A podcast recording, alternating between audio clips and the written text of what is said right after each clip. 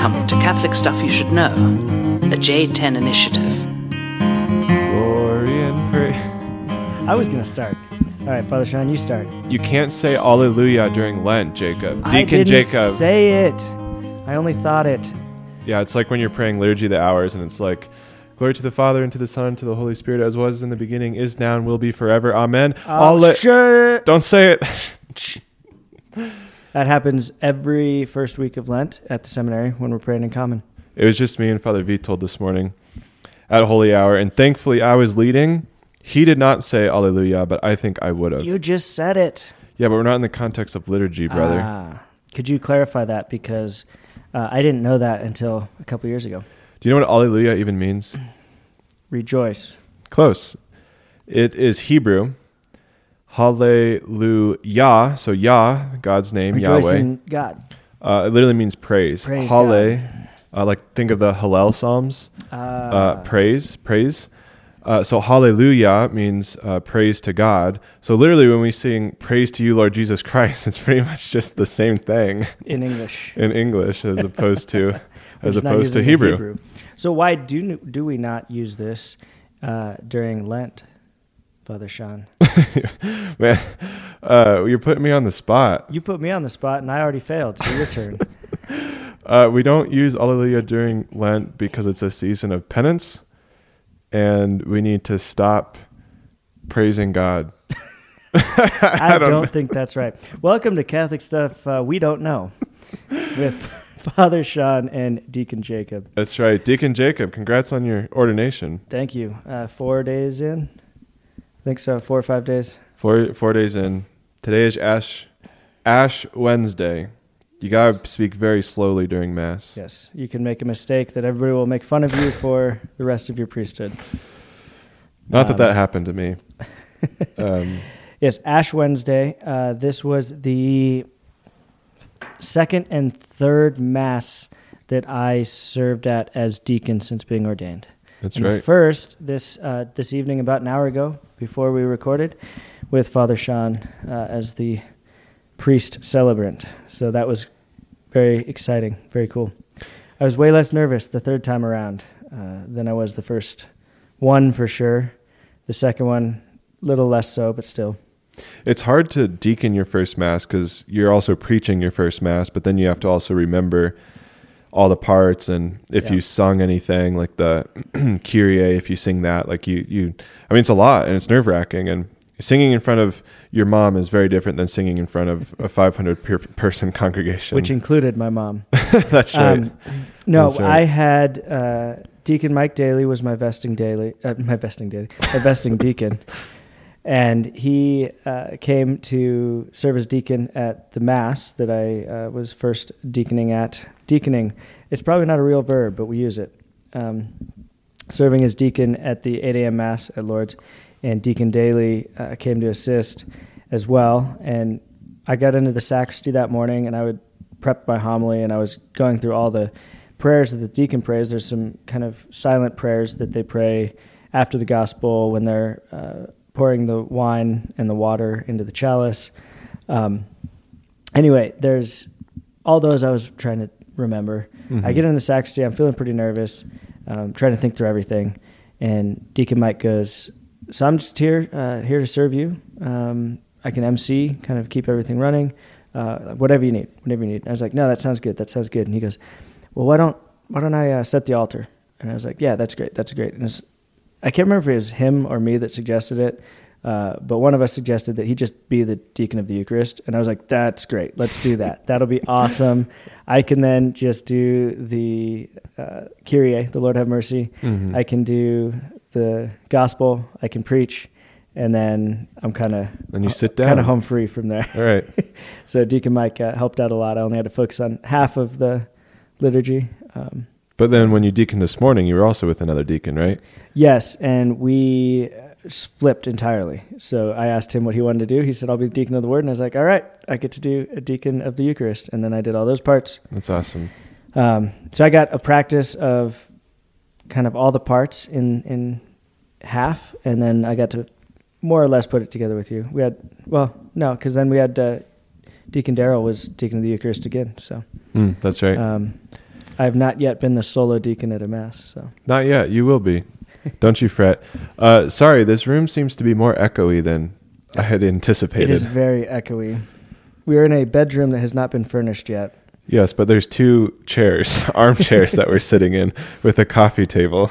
Um, But yeah, no no bed or anything else. No pictures.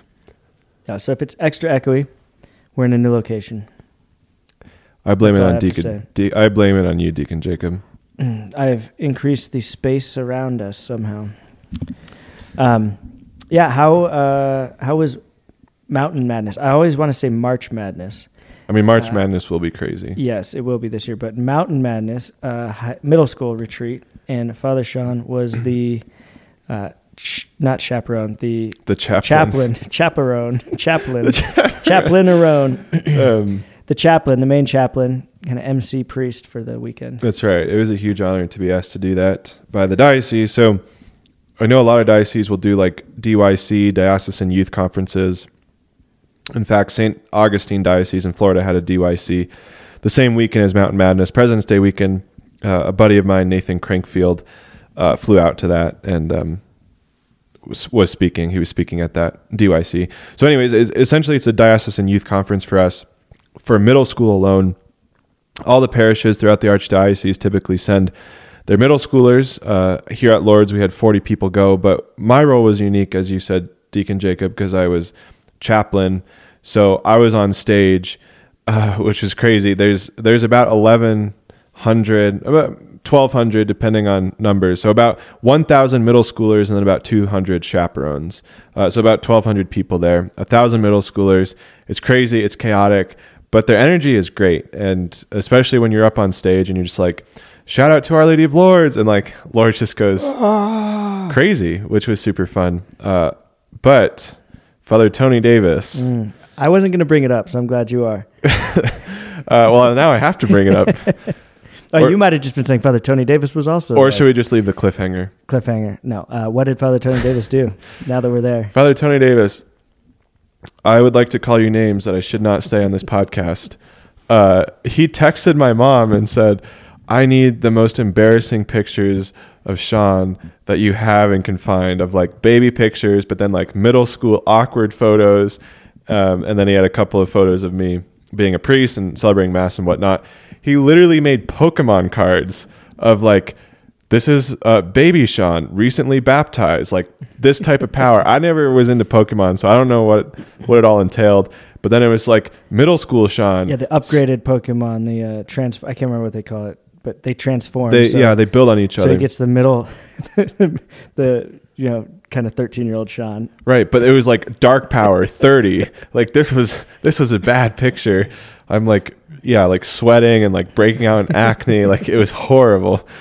And uh But you then got uh, mature adventure Sean, and then Father Sean, which yeah, was climbing up a mountain, and then you had celebrating mass well, on a mountain. and yeah. then you had Father Sean celebrating mass. So, what I loved about these, uh, as embarrassing as they are for you, um, these are all middle schoolers, That's true. and they're all got They're greasy awkward. skin, and they're breaking out in acne, and some of them have you know their feet are too big or their heads too big because they're growing into it.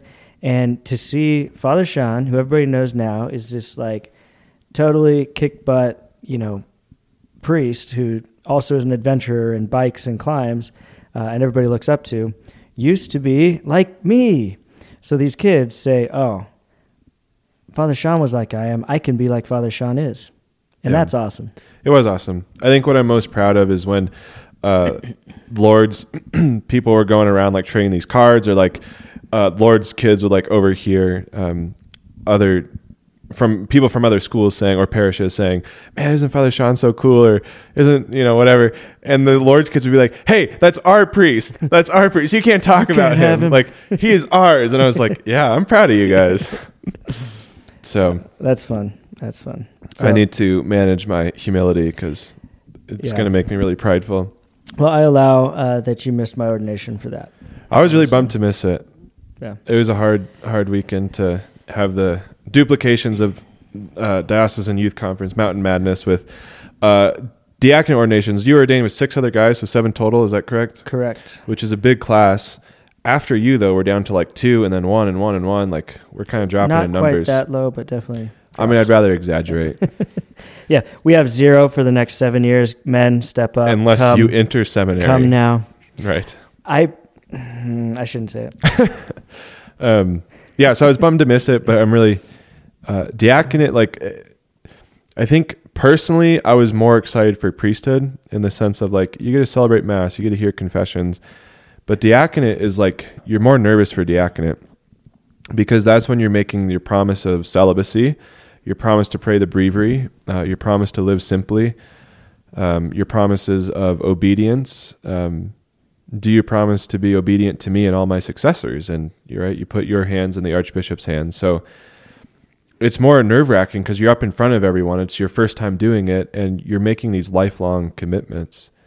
So, well done. Yeah, I, um, Father Trevor. I'm looking up at the texts that he sent during the ordination. Father Trevor was sick and was unable to join uh, at the ordination as well, so he was watching on the live stream, and I got a play by play in my messages uh, after I finally looked at my phone later that day. That was. Um, here we go. He like screenshotted, didn't he? As of 11 a.m., you are celibate. As of 11:01, you are bound by obedience to the ordinary of Denver. As of 11:12, you have received the matter of the sacrament. As of 11:17, you are now configured to Jesus Christ the servant.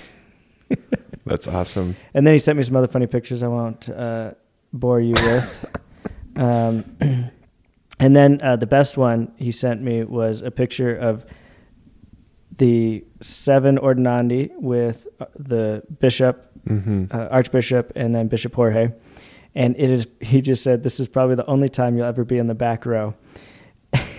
because right. we were ordained. Uh, the the guys in my class, uh, we are not the tallest of men, and uh, we are in this photo where I'm in the back. It's like That's awesome. it's like between four of us and the bishops. It's you know six guys that uh, are probably five six Yeah. max, The bishop's pretty short. and then we've got three six foot guys, and I made it to the back row on that one. yes.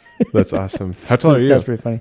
Uh, I say five six, but that's probably with shoes. Yeah. And Quoke, Quoke Bowie, how tall is he? He's shorter than me. He and Owen are a little bit shorter than me, so not a tall group, but So you got Uh, ordained. great stature in holiness. Hopefully, Oh, that's right, like Zacchaeus.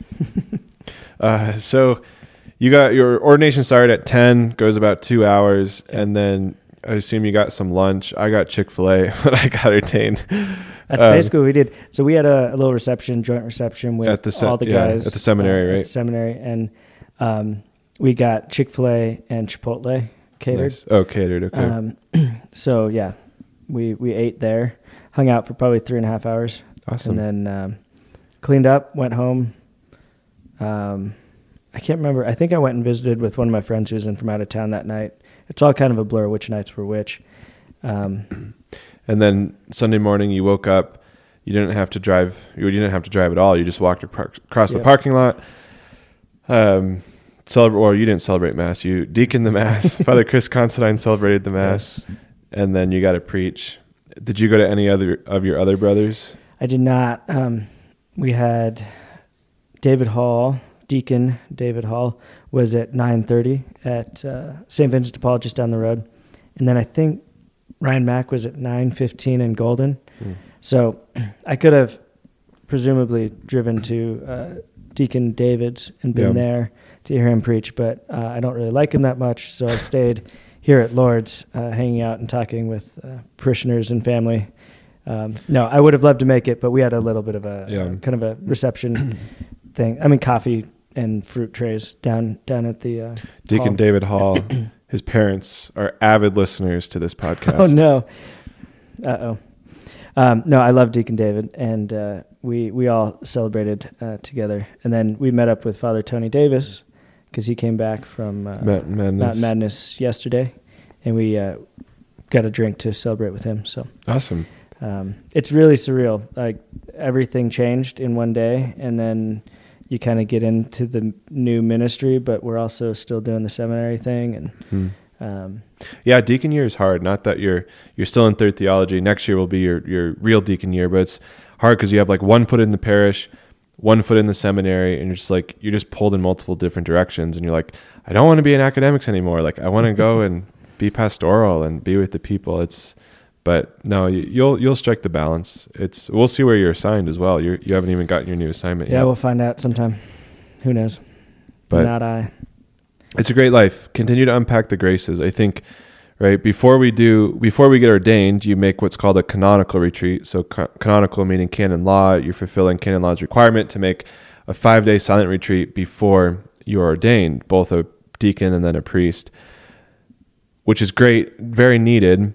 But I also think you need to do a retreat after ordination just to like unpack, like, Lord, what are you doing? What, what have you done in the last, like, that 48 hour period just goes by so quick. Yeah. So I don't know if you can maybe do a desert day or something, but it could be really good to Yeah, begin to unpack about uh, those re- uh, graces. now and then. We've already got a, a full a full week. I'll be assisting in the funeral mass um, this Saturday. Um, I've got some stuff scheduled with the, the seminary, so it's like jumped right in, Yeah. and I'm loving it. Um, well, if, whenever you want to take my baptisms, let me know. Every Saturday morning. we'll see, we'll see. Not this Saturday, coming up. Um, actually, you can tell me. I think whenever is kind of the uh, isn't that the rule? That's right. You're obedient to me. no, I don't think Um, I own much authority because you're still more obedient to the rector and Yeah, we rector. have like six bosses right now. It's incredible. like I said, deacon year is a hard year. Formator, vice rector, rector, uh, vicar for clergy, bishop, Auxiliary bishop. auxiliary bishop, pastor, parochial vicar at your assignment, hmm and vocations director. All have right. some sort of authority. Then I have no idea how those stack. I mean, archbishop's at the top. And then after that, I don't know how they fall out. Transitional deacon. yeah. Well, congratulations. Not that I want to make this about me, but three years ago today, February 22nd, I was ordained a deacon. So I was praying with that today. It's a great gift, great grace. Amen. Once a deacon, always a deacon. That's right. Well, uh, today, we'll just, I don't have a better transition. So I'm just going to go for it. Great. enough talking about us. Today, uh, Ash Wednesday, uh, I was preaching at the 6 p.m. Mass with Sh- Father Sean here, and we were preaching, I was preaching about prayer, fasting, um, almsgiving, mostly prayer and fasting, uh, and what Lent is for, what, what Lent is, why we go into Lent, why we go into this 40 year period, 40 year, 40 day period. 40 years were the uh, Israelites in the desert, but Oftentimes, life feels like 40 year Lent, though. So uh, last time we recorded, you asked me a question. You, Uh-oh. Um, you said How do I make my son a priest? so. This time, since I don't really have a topic prepped, I'm going to ask you a question, and we'll see what happens. Great. My question is, uh, how do we enter into Lent? Why do we enter into Lent? And how do you lead your parish to do that? So, first question Why do we enter into Lent? Why do we enter into Lent? And what is it?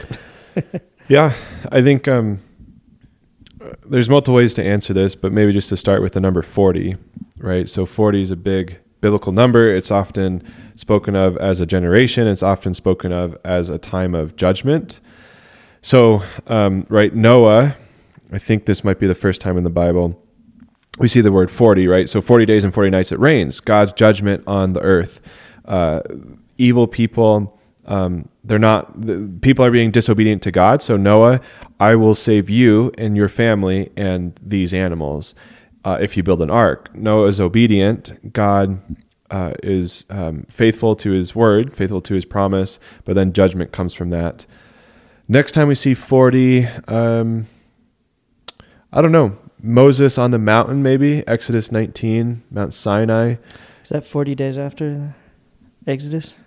Or is he 40 days on the mountain? He's 40 days and 40 nights on the On the mountain, mountain. at Mount Sinai, fasting, right? And then he comes back down the mountain and breaks the stone tablets because he's so he's so upset at the Israelites, of course, uh, for worshiping a golden calf. Um, which, yeah, I actually preached about this recently. It's it's really interesting all that. Anyways, so Moses is there, but then what we more know it as is when um, Moses and the Israelites are in the desert for 40 years, right? So a whole generation has to die before they can enter the promised land because of disobedience.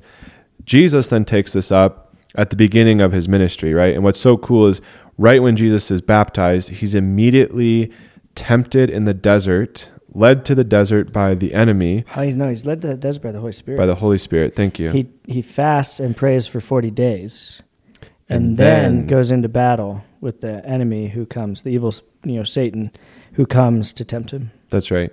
That is actually a really important clarification. Thank you. Uh, Because that's why we entered Lent. right. We are led into Lent. Uh, We are not brought into Lent by Satan. Right. Yeah. Thank you. Not to confuse our listener land out there. Um, so then Jesus commemorates the Exodus essentially, right? So um, a lot of the New Testament can only be understood if you understand the Exodus story. Um, the whole Exodus story of right? And there's so many parallels here of um, the israelites fleeing out of egypt the place of sin to go to the promised land. We we flee out of um, sin uh, which is our egypt which is our slavery so as to come into the promised land which is heaven you know and our, our life is the desert wanderings if you will. So there's so many parallels here. Jesus commemorates that in uh, by going into the desert and then he's tempted but right he he talks about prayer fasting and almsgiving uh, essentially we do this during lent in order to kind of prepare ourselves um, for kind of a deeper experience of the lord i would say Yeah. So fasting, um, kind of just big picture. One of the reasons you fast is because you're keeping vigil. Uh, so this is the image of the virgins waiting for the bridegroom and the bride. They keep vigil. They're not yet feasting. So Jesus will play upon this when he says, um, when he's talking about the accusation of your your followers uh, don't fast, um, in contrast to John the Baptist followers who fasted and they said they you know they fast and have demons or whatever. And he says, then you say to me, we don't follow the law. Yours don't fast. So he's like, we're getting in trouble for not fasting and for fasting. What's going on here? Mm-hmm. But then he says, my followers are not fasting because the bridegroom is here. Mm.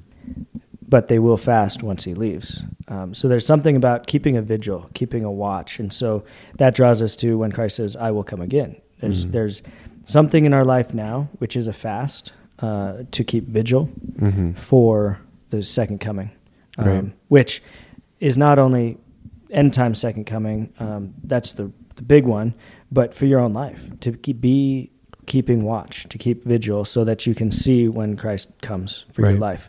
Um, and if you are uh, not keeping vigil, if you're not keeping watch, if you're always just feasting, um, you might miss it. Mm. So that's kind of the idea there. That's right. And right, in order to feast well, we have to fast well. Yeah. And that's something I've often prayed with of like, okay, if I want to feast well on Easter Sunday in 47 days, however long it is, right? Because it's Mhm. actually more than 40 days, uh, then I have to fast well. Yeah. In order to feast well, you must fast well. And that's because Sundays are the wedding feast. Mm. So Sundays we celebrate the resurrection. Every Sunday, even in Lent, we are still celebrating the wedding feast. Right. But you just can't say Alleluia. You can't say Hallelujah.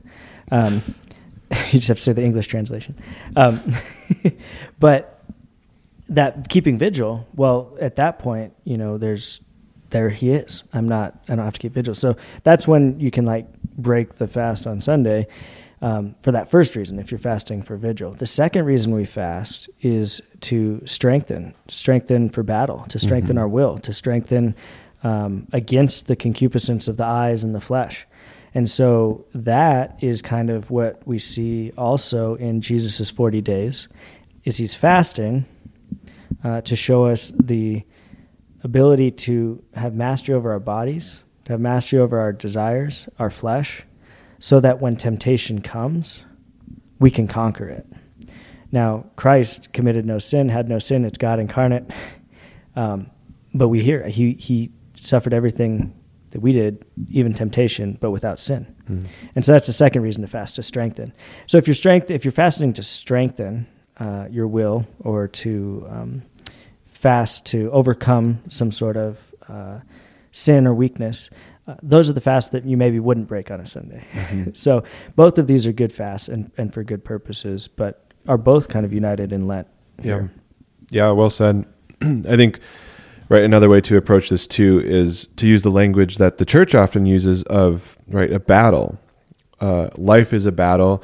The spiritual life is a battle. And so Lent is all about like preparing ourselves. So the fasting to strengthen us for the battle at hand. And we have to intentionally come back to this time of year, uh, this time every year in order to say, okay, why, why am I living? What's the purpose of my life? How is my spiritual life going? It's kind of an intentional season, intentional time to enter into prayer, fasting, almsgiving, certainly, but also um, just kind of our intentionality of reevaluating how I'm doing, right? So, uh, Deacon Zach preached about this this morning. Of um, he looked at the collect. I don't have the collect in front of me. I don't have it completely memorized, but the collect for Ash Wednesday is like, like Lord, help us on this campaign that we embark on today. This campaign, this great campaign, right? The military word. Help us to uh, enact certain penances so as to be strengthened for for the fight, for the battle. It, it's all military imagery. And Deacon Zach gave a phenomenal reflection and homily about like we are soldiers, like you're a soldier for Christ. Um, take this time seriously so that you can go back out and fight again. Right? The word retreat comes to mind. You just yeah. made a retreat. I make my retreat in mid March, which I'm super pumped for, but. That's a military term, retreat. Like you retreat so that you can recollect your forces, uh, recollect everything, like strengthen yourself so that you can go back out and fight on the front lines, right? We're, we're soldiers, we're warriors, we're in a battle. Uh, Deacon Zach, he was like, and the ashes that are going to be put on your forehead, that's like your war paint. He, like go out. He was preaching. He was preaching to uh, the school kids. That's at right. St. Louis Parish. So uh, the kids, he told me about this. He said he got some of the boys with that. They're just like, yeah, exactly. The war paint. it was awesome. It was a great analogy. I, I really appreciated it. Something I never thought about. You know, so it's it's a good insight of yeah, this is a campaign, this is a battle, as you were mentioning, Deacon Jacob, of, yeah, we got to go out and uh, strengthen ourselves, right? Um, but don't be too eager. Take this time of Lent.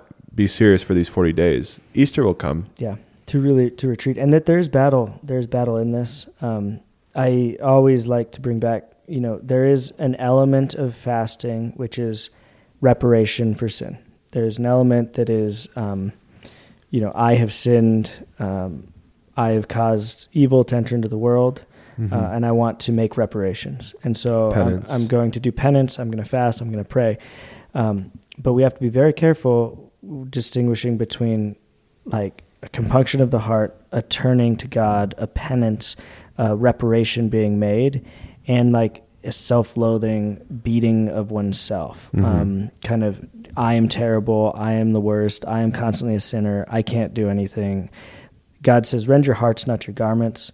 Um, he wants your heart to turn to him. And so there's a sorrow at sin uh, that we all can grow in that the saints witness to us. Mm.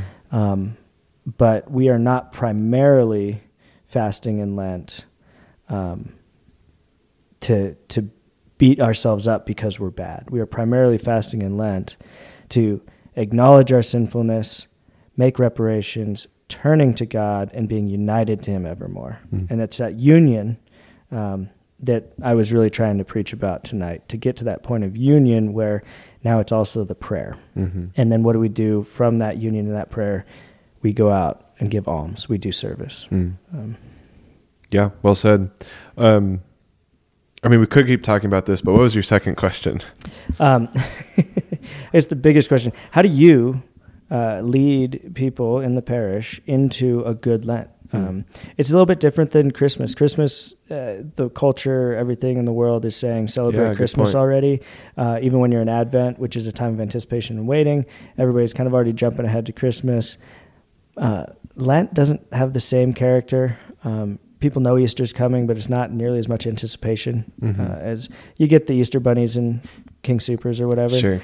Um, you know, McDonald's does the fish fillet on Fridays, which is because Catholics fast on Fridays. That's the entire reason they have that.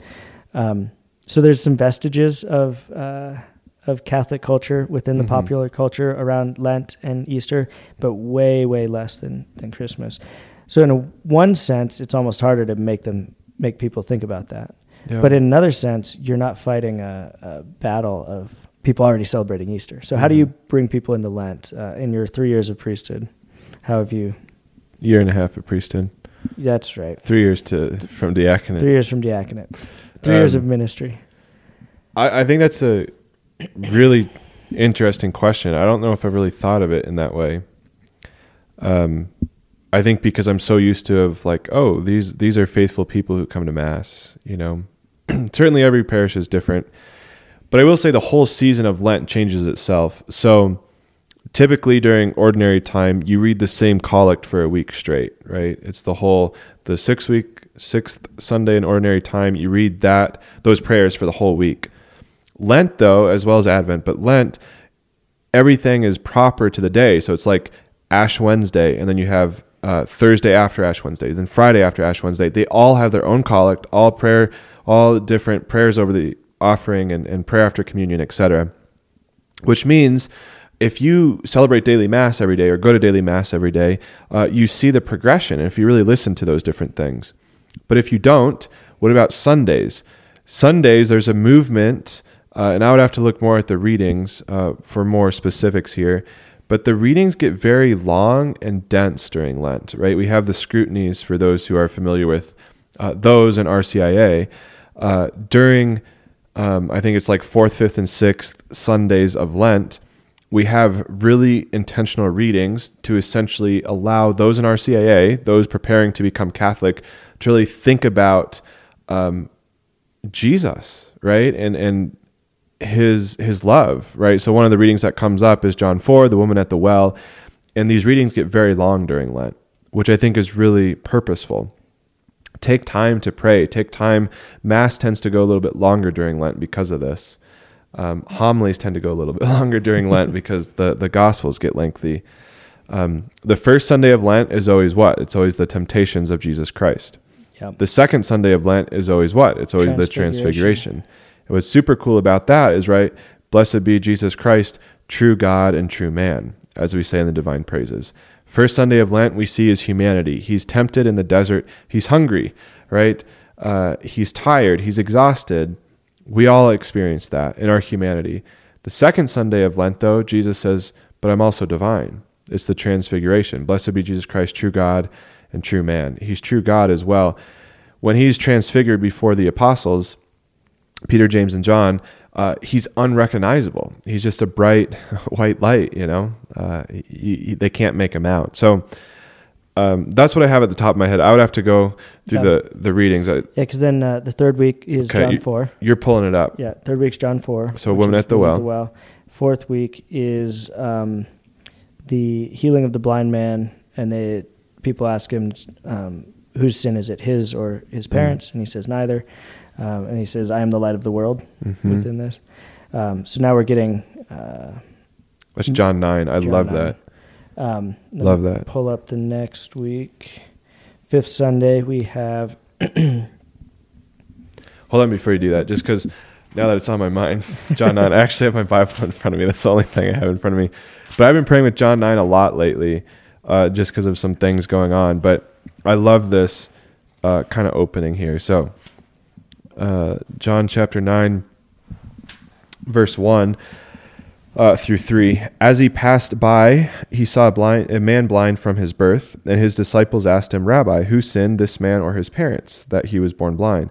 Jesus answered, It was not that this man sinned or his parents, but that the works of God might be manifest in him.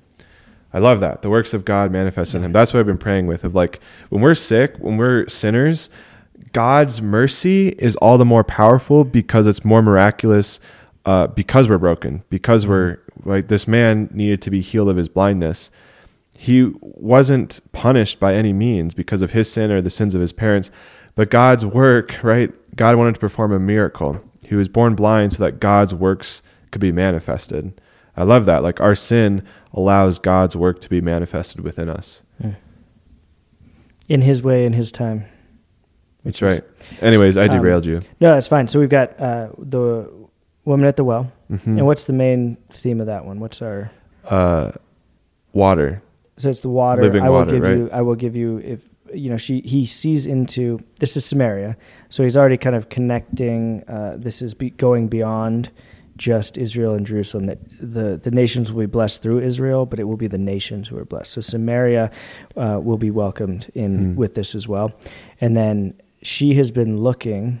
She has been trying to fill her jar Um, metaphorically, she comes to the well to fill a jar. Um, she's been trying to fill her jar with uh, satisfactions in this world. She's been with six or seven different men.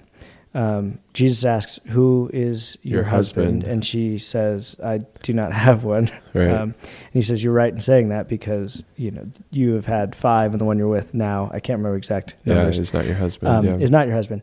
So it's a metaphor here of he- she has been trying to find um, the one her her soul longs for, uh, and and it's she's not been satisfied. Um, and here comes Jesus saying, "You're you're going about it the wrong way." Mhm. um, I will give you the water of life, uh, which is the Holy Spirit. Uh, fountains of life will spring forth. And I love at the end of that one, she leaves her jar and goes back to town. Mhm. So, kind of metaphorically here, the jar that she had been coming to fill the water that would leave her hungry again, which can be a metaphor for her life, has been left behind. So, there's conversion and a turning because now she's found the source of life, the true water, the true fount. Um, so, I love that. We get there. Then we go to John 11, which is the raising of Lazarus.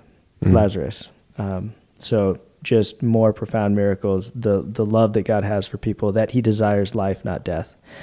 Um, and then I believe the next week is Palm Sunday, right? Are we ready there? Um, I don't know. You got the you got the readings I'm in front of you. Yep. We it's, should- Then it's Palm Sunday. We should clear, which is always the passion, right? Because not everyone can make Good Friday, but you should make Good Friday. Um, uh, just to clarify, these are readings for year A, Yeah. which can be used. The scrutinies, at least, can be used every year, but the cycle is A, B, C. We're currently in year A, which is uh, mostly Matthew's Gospel, but throughout the scrutinies, I think there's three scrutinies or four. I don't know. I should stop talking before before I get a bunch of emails. Uh, you can still use your A readings whether you're in B or C, but Yep. it doesn't matter this year. because we're overlapping with both. So I always find um, one of the things I've been telling people for the last two or three years, because it's become painfully obvious to me, is God is always speaking. Uh, generally, we're just not listening. Mm. Um, when we turn our ears to listen, it's amazing to hear Him speaking everywhere between uh, conversations with your friends or family, uh, the collect at Mass, the readings at Mass, how the priest preaches, uh, random things that you hear on um, the you know, on the radio. I had one experience a couple years ago where I was really just kind of struggling with something. Literally driving home to the seminary, made a prayer to God, like help me with this. And I'm driving past a church, and the billboard is a quote from John Paul II. It was a it, like exact and clear response to my prayer. That's super um, cool. So like God is always speaking. And one of the amazing things about the church is we've got these cycles, year A, year B, year C, the liturgy of the hours, we've got week one, two, three, four. We've got different cycles for Lent, for Advent, Christmas, Easter, ordinary time. Um, and we can think, oh, these are kind of arbitrarily put together. But they're planned by the church. They're thought through by the church to make sense together within the liturgical years and cycles. But then they're also planned because the Holy Spirit is inspiring this for providentially speaking to people every day that they come. And so the cycle of the readings that we get through, it just when I get attuned to it, amazes me. And so even the cycle coming up on um, approaching Lent this year, we were in the Gospel of Mark, and there were these kind of miraculous healings. And the three that really struck me was the um, Friday, two Fridays before, the Wednesday before, and then I think the Thursday before, uh, a week before Ash Wednesday. Mm. The Friday reading was Jesus heals a blind, or no, a uh, Jesus heals a, a deaf and mute man, hmm and eh, he takes him away from the crowd and through the faith. He is immediately healed. hmm Fast forward to Wednesday, he is brought another man who's blind, and he takes him away from the people uh, at, at Bethsaida, and he covers his eyes and prays for him and opens up, and he sees, but not well. So he Yeah. sees not clearly, like uh, like men like trees Like on the trees horizon, walking, yeah. Um, and so there's this sense of everything else in Mark happens immediately. He calls the he calls the disciples. They come immediately. Uh, healings, he prays for them that happens immediately. So this is, I think, the first time in Mark. Um, might be wrong, but I think this is the first time in Mark that Jesus does something that doesn't happen immediately, Hmm. and he connects it to faith, the faith of those who brought me to you. Mhm. They had no faith. And there's, I think, another reference to the faith of Bethsaida is they would not welcome him even if they saw a sign. Mm-hmm. So he's taken them away. This man receives some sight, but not clearly. And then he goes on and lays his hands on his eyes again and then heals him. Mm. And now he sees clearly. Well, immediately after that, Thursday, uh, in the same cycle, we have the apostles taken out by Caesarea Philippi, and they ask, "Who do you say that I am?" And they Mhm. say, "Oh, you're John the Baptist. You're a prophet. You're Elijah, Elijah, coming back." yeah. He says, "Yeah, but who do you say that I am?" And Peter speaks up and says, "You are the Son of the living God." Um, and this, he says, uh, Jesus says, is only revealed to you by the Father. Um, so he's he's proclaiming divine truths. So he sees, and then immediately after this, Jesus says, "The Son of Man will have to suffer and die." And Peter says, "No, no, no, no, no! You can't do that. You're the Messiah." And that's when Jesus says, "Get behind me, Satan." So here, the the poor blind man becomes the uh, the analogy for Peter's spiritual blindness that he sees but not clearly. So he sees and proclaims, "Jesus, you are the Son of the living God." And then, as soon as suffering enters into the world, uh, into the the picture and death, he says, "No, no, no, it cannot be." And Jesus has to heal him and correct his sight again. And I love that that comes right before Advent, or no, I'm doing it again, right before Lent. Lorette Sunday.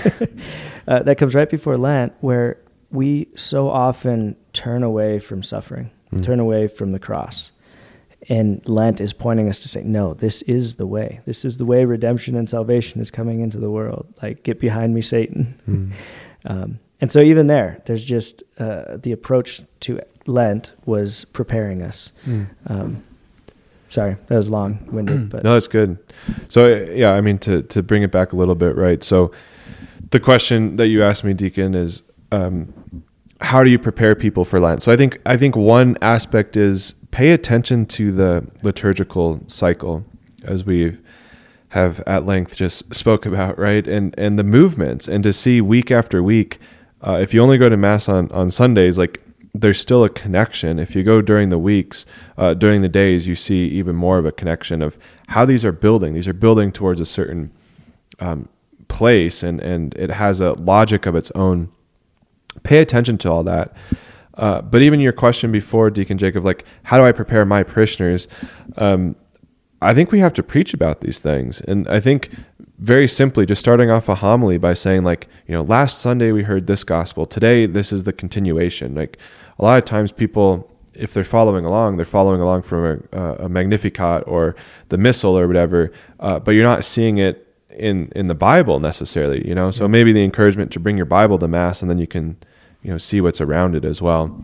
Um, so I think those are all the different aspects. Um, but the how, I don't know. I think going back to a couple of things you said earlier is in order to be attentive to what God is speaking in your life, as you mentioned, God is always speaking to us. Absolutely true. Are we attentive to that though? And Lent is a time to make yourself attentive. Hence, turn off the TV, turn off the iPhone, turn off social media, Facebook, Instagram, TikTok, BeReal. I don't know, whatever else you're on. Um, turn those things off so that you can be attentive to what the Lord's doing, so that you can pray more. Uh, as you fast, uh, as you give up certain things, like you're going to be hungering for the Lord more. This is why Lent exists. Um, so the how of practically to enter in, I think, has to be really a discipline to say, I want to enter in well, which means I'm going to do hard things, you know, and, and challenge myself to say, okay, I'm going to give up TV at these times for, for 40 days so that I can be more intentional with my prayer and time with the Lord. I like that the fasting is at the service of creating the space to encounter God. That I I can um, free myself from the noise, be it um, like actual noise with you know media or something, or just the noise of my heart, the noise of the desires of my heart Mhm. uh, for all different things, um, varying degrees of good. Uh, like I said, we we are humans. We desire, right? I I didn't bring this up in the homily. I couldn't quite fit it in. But Sunday night um, after the ordination, I went out to Sweet Cow Ice Cream with my family, uh, my best friend Nick uh, and Mary from college, their kids, my godson, and we're all in there eating ice cream and having a good time. Sweet This- cow. this other family walks in, and this kid, probably five years old, the door opens, and he just goes, Wow, it smells like something beautiful in here. And this is a man, not a man, a boy. it's a boy who knows like, how to how to desire well. He sees a good, he names the good. He says, "Wow, this is good. I want this." Um, I use that as an image of becoming childlike. Of we remove ourselves from all these little petty desires, honestly, that distract us, that are temptations to keep us from the Father. And so we see that in Jesus in the temptation in the desert. Uh, we see the temptation to just bread, you know, Mhm. to just have food um, alone, you know. And food is good. We need to we need to live by eating. But are we are we so afraid of um, not having food or not having uh, what we might need? Because right after this reading, we also have um, I think I think it's he, Jesus talks about the lilies of the field and Mhm. the and the birds of the air and how they're taken care of. Yeah, and it's are in the you not Sermon on the Mount. are you not more precious than these? Um, I guess right before. Um, so there's already just this this space you can create by kind of disciplining yourself to not follow every desire or all desires of your heart, uh, so that you can desire the greater things, Mhm. uh, and and that is the encounter with God, uh, which happens then through prayer, and like we said at the beginning, that overflow comes out into, you know, serving by clothing the naked, giving uh, drink to the thirsty, food to the hungry, praying for the dead. you know, um, I have a question for you. Can I ask a question? Please. How is is almsgiving different from tithing? Hmm. You've stumped me. I can answer it if you want. Um, I'm gonna. This is all. I'm guessing right now. I'm gonna say it's different by type, and it's a little more universal. I'd say almsgiving uh, is f- focused towards the poor.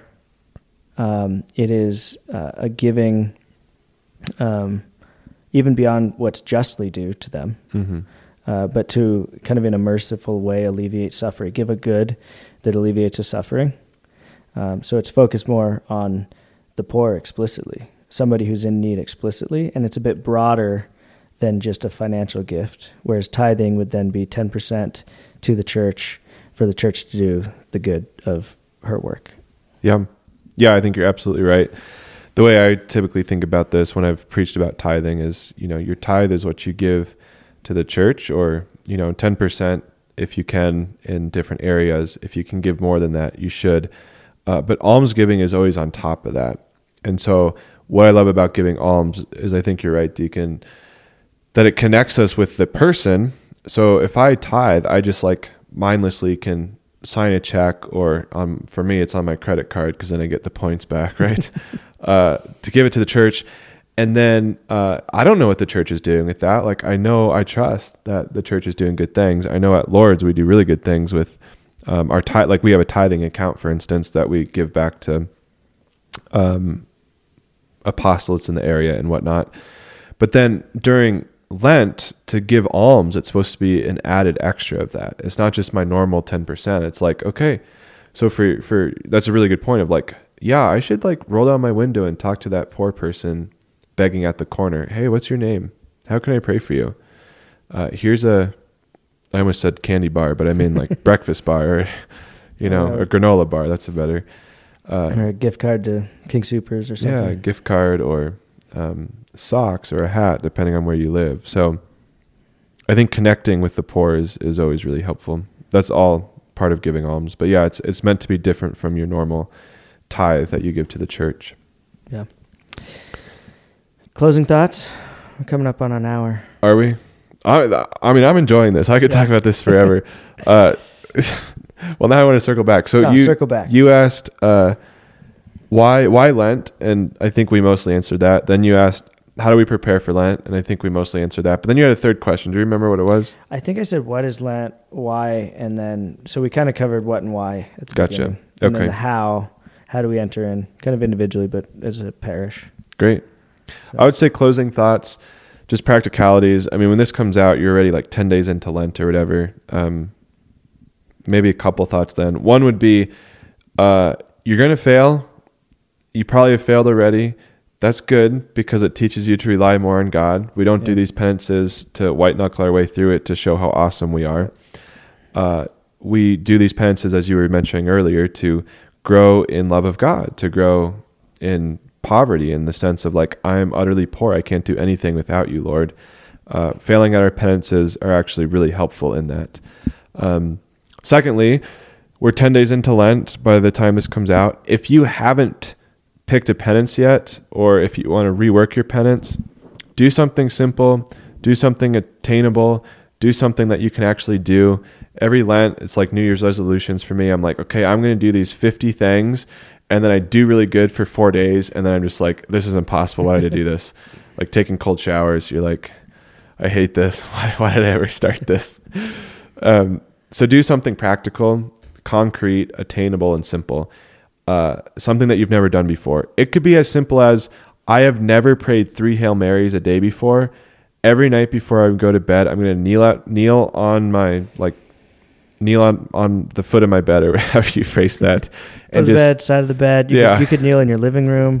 Uh, you That's could kneel by the dryer if you want. Just uh, kneel down at you know set your watch alarm for 9 p.m or whatever kneel down say three hail marys and then you can get in bed i think something like that it's attainable it's practical it's easy and you're going to do it and it, it builds a discipline. Uh, it, it- Bingo. It, trains it trains the heart uh, as well as the body. So for that one, you're you're praying, but you're also disciplining your schedule, your time, and you're gonna I'm gonna kneel down in a posture of prayer at this time that I've set, and I'll pray. And those things, those are the trainings that we're doing in this 40 day desert of Lent with Jesus, that when the temptation comes, we may resist. And so there's something with, uh, you know, it's a time to, to confess our sins as well, to, to go to confession during Lent before Easter to prepare yourself. Um, part of confession is desiring to amend. Like you have to have the intention to amend from the sin to be reconciled of that sin. You can't go in and say, you know, I've killed five people. Sorry, I'm going to do it again. I'm making a very big, broad, stupid example because I don't want to say anything particular that might get somebody. But you get what I'm saying. Like when you, you know, yes, we struggle with sin, we fall. It's don't be ashamed when you fall that you have to go back to confession. But when you're in confession, you need to be seeking to amend, right? Mm-hmm. Well, by prayer and penance and fasting and almsgiving, you're actually showing active movement in amending so that you will not even come into the near occasion of sin or that you will be strong enough to resist temptation when it does come. So you're taking these steps of amendment and strengthening of your soul, right? So it's the twofold uh, aspects of penance, of fasting again, showing up. And so you're strengthening yourself while making reparation. And it's a beautiful, um, it's, it's a growth. yeah amen those are my closing thoughts were those your closing thoughts too I'm going to say those are my closing thoughts because I'll keep going too. great Um, well have a good lent Yes. Be holy, just as I, the Lord your God, am holy, as we heard uh, from Leviticus 19.2 last Sunday. Uh, treat Lent well, persevere, and we'll see you on the other side. Yeah. Jesus wants you to come to him. Come meet him. Any shout outs, Father Sean? Um, do you have any shout outs? I need to think. Well, I've got one, but you might. I'm going to shout out uh, Dr. Steve No, that's going to be mine. I'm going to shout him out just because I like him. He's a cool guy. Uh, I'm going to shout out, um, uh, who else? I've already shouted him out, uh, my friends Nick and Mary uh, on here, but I'll definitely shout out to George and Benedict and Esther, their kids. They Jorge. Were, they were a lot of fun to hang out with. George's my godson. Uh, super bright kid. Um, yeah. This is land the plane. All right. Um, shout out to everyone who went to Mountain Madness. All those middle schoolers. I don't know who has those Pokemon cards, but God bless you. I hope I never see those again. and uh, if you have them, send them to me at right, exactly. Um, shout out to everyone who made Mountain Madness possible. It was super fun. Um, the diocese puts a lot of work into that. and uh, everything that goes into that. Shout out to those people. Um, you kind of already shouted him out, but I'd like to shout him out too. Deacon Mike Daly, the Daly family. You guys are awesome. Yeah, he's my vesting deacon. Thanks for uh, being there for the weekend for me, helping me out. Their email, I'm not going to say all of it, but their email is daily bread. I love that. Anyways, I don't want to give too much information. It's probably too much, but I just love that. Like, this is our daily bread. um, great. Well, thanks for joining us uh, for another podcast. Have a good Lent. Stay faithful. Listen to God. He's speaking. Catholic Stuff Podcast at gmail.com.